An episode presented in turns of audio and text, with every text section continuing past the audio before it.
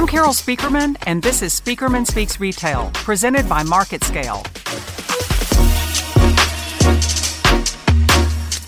Hey everyone, and welcome to another episode of Spieckerman Speaks Retail, where we navigate retail from now to next through my latest retail trajectories with tools, tactics, and takeaways that are geared for wherever you play in retail. So if you're a retail watcher and you're looking to create a business that aligns with where retail's going next, you're in the right place.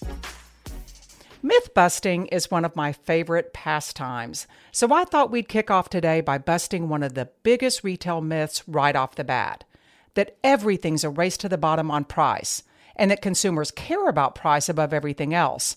It's just simply not true. Consumers care about a lot of other stuff, and there are all kinds of non price levers that you can start pulling right now. And we're going to focus on one of them in today's episode convenience. According to some recent retail studies, convenience is emerging as a top choice driver for shoppers and one that surpasses price in more and more situations. So, this is great news because it means, first of all, that not everything is a race to the bottom on price for retailers that kill with convenience, and also that shoppers are often willing to pay more in order to get it. But here's the rub. The data also shows that different consumers define convenience in different ways, and even the same consumer can look at it differently depending on the category they're shopping, the occasion, or even the time of day. So I call this trajectory the convenience conundrum because, as important as convenience is, and it's very important, it's harder than ever to pin down and act upon. So, this is our trajectory for today. We're going to talk about how to tackle it, how this convenience con- conundrum is manifesting in retail right now, and as always, we're going to track where it's going next and what you can do about it.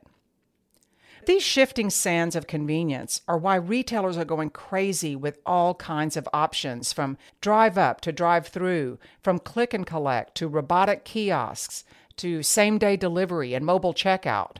They know that they've got to provide these options to keep customers from jumping off their platforms.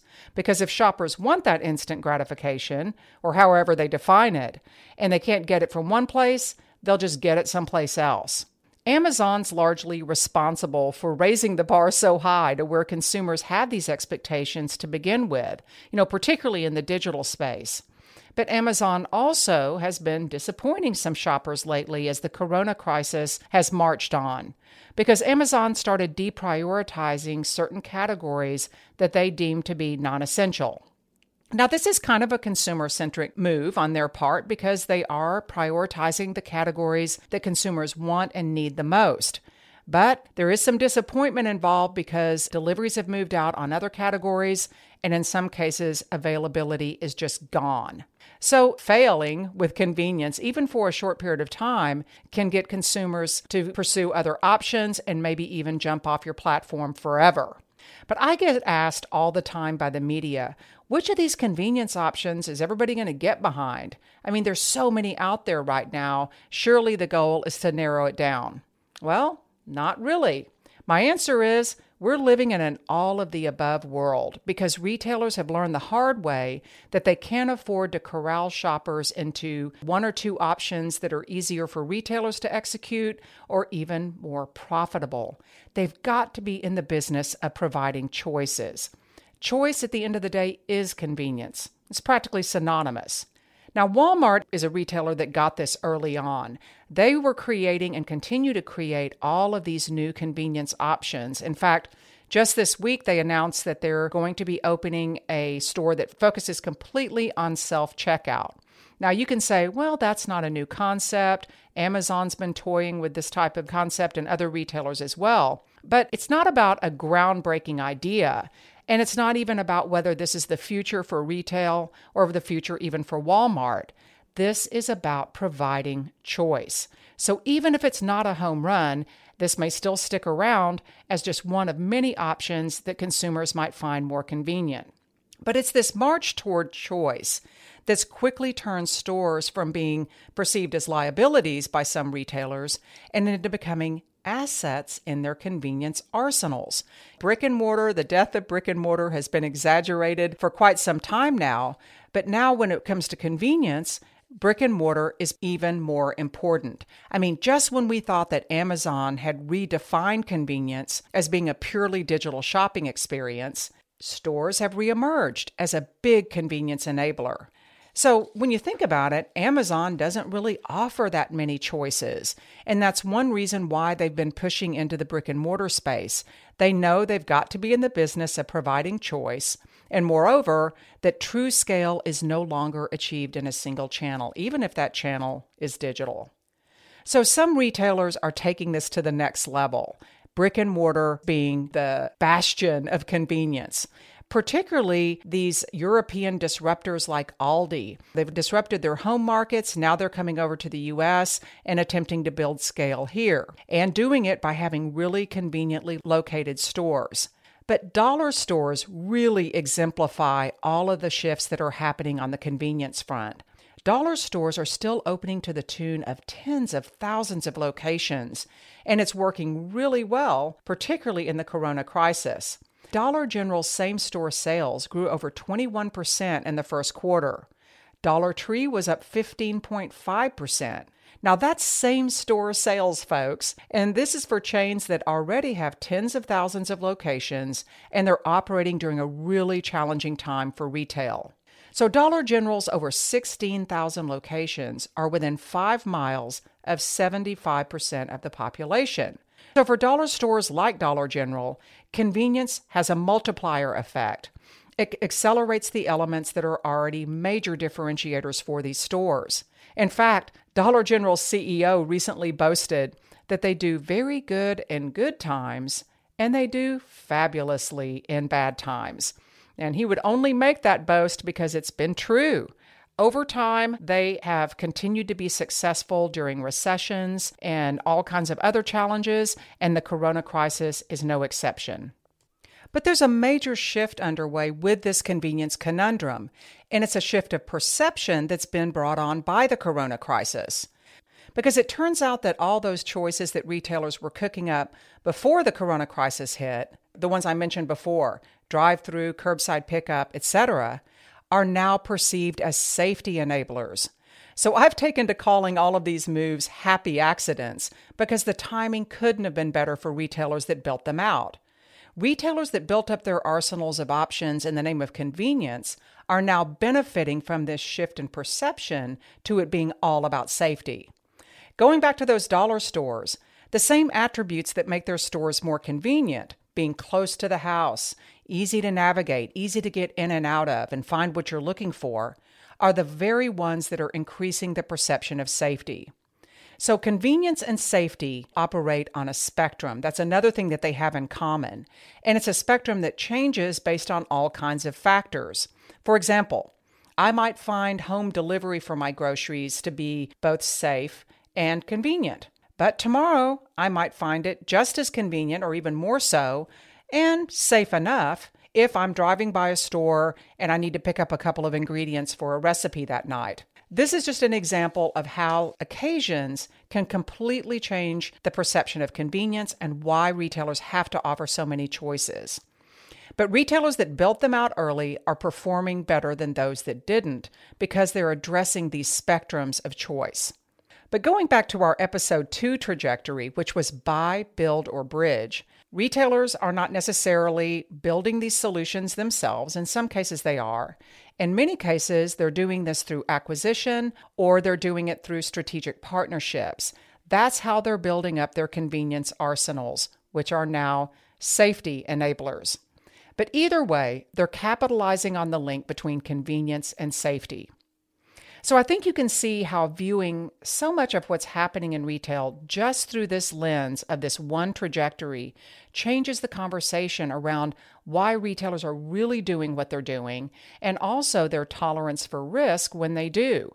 They're willing to keep a lot of these concepts out there just because they know they can't afford to cut them off if another retailer has them. That's how they'll lose customers and potentially forever. So let's get to our trajectory tracker takeaways. What all this means for wherever you play in retail, whether you're a retailer, a supplier, or a service or solution provider.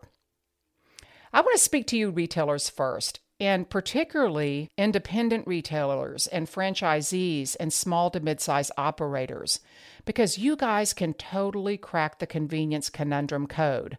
And you can DIY your way to doing it without putting forth any resources or maybe even free. For example, you can start taking phone orders if you don't have an e commerce platform. I know so, some small retailers that have been doing this. I just recently spoke at a conference virtually where we were talking about some of the, the really cool ways that these independent operators are putting their own convenience options together, cobbling them together at little or no expense. And one of the ways you can do that is by taking phone orders. Uh, it's surprise it can be surprisingly efficient if you got the right person on the job, and it doesn't mean that you have to build out any kind of an e commerce platform. You can have your customers text you when they're on their way to your store and have the goods ready for them. You don't have to have a special app to make that happen. You can create a dedicated pickup parking spot or drive up. That can be just as simple as throwing up an awning. You can invite customers to text problems that they're having, whether it's a picture of a space or a problem that they're trying to solve, in order to keep that engagement going before and after the sale. And you can definitely make it easier to buy accessories and those take and go items the old wisdom was to hide them in the back of the store so that you would make customers go through the store and start hopefully putting other things in the cart. But we now know that that's not a winning strategy, particularly during the corona crisis. What used to be fun, these treasure hunt environments and shopping and milling around, now creates stress. So, much better to have those items in the front of the store to where customers feel comfortable and safe running in, grabbing them, and heading out. And retailers of all sizes can quickly ramp up a lot of these capabilities through partnership. You don't have to build it yourself. There are plenty of other companies out there that are helping retailers build their convenience arsenals. That's why you see Instacart and Uber Eats and all these different companies supporting those initiatives. Either way, for retailers, this is an unprecedented opportunity to work out the bugs now and to do it under extreme conditions. Think of this corona crisis as your ultimate stress test and know that when you pass it, you're going to be ready for whatever's next. But I do want to give a word of caution. You have to know that once you do add capabilities, whether it's home delivery or something else, shoppers look at that as a promise that you're making. The day that you launch that, the day you do it for the first time, is the day that it becomes part of your understood operating model. So you can't just flex in and out of these capabilities when it's convenient or when there are surges and things that make it more difficult to execute. Now, for you brand marketers, question for you Are you doing business with retailers that are killing with convenience and securing safety, and ones that are really champions of choice?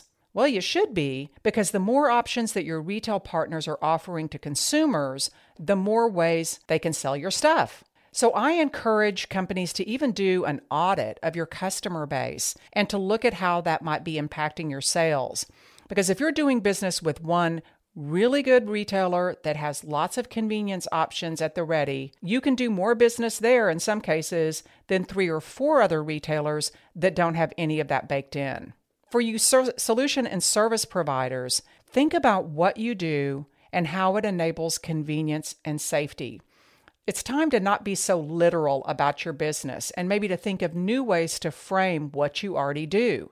Can you reframe some or all of your capabilities as a way to solve retailers' convenience conundrums and the struggles that they're having with maintaining safety and giving a perception of safety to consumers. That feeling that you've got their backs and that you've got a safe environment for consumers to shop in. But regardless of where this corona crisis winds down, you have to know that retailers' attempts to crush it with convenience are only going to gear up. That is true for now, and it's definitely going to be true on the other side of the crisis. So I hope that you'll really be minding the store in that regard and looking at this convenience conundrum and how you can solve for it.